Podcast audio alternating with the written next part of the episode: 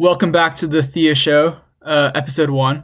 Today we're pleased to be joined by Chris Ajamian.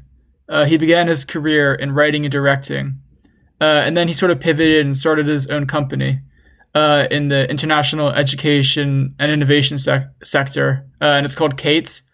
Uh, he did his undergraduate degree at Boston College, and he's also studied at Wharton and Harvard.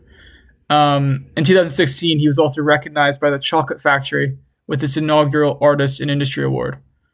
Uh, so we're really lucky to have him today.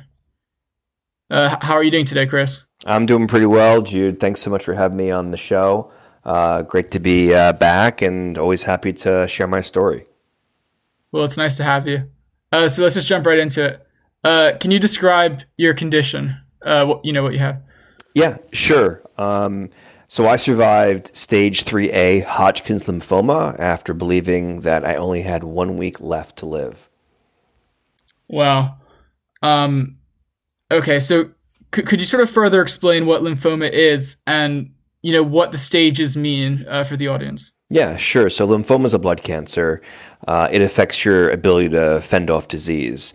And uh, Hodgkin's lymphoma is a cancer of the lymphatic system, and it interferes with your body's ability to fight off different diseases. Therefore, you need to avoid germs during treatment.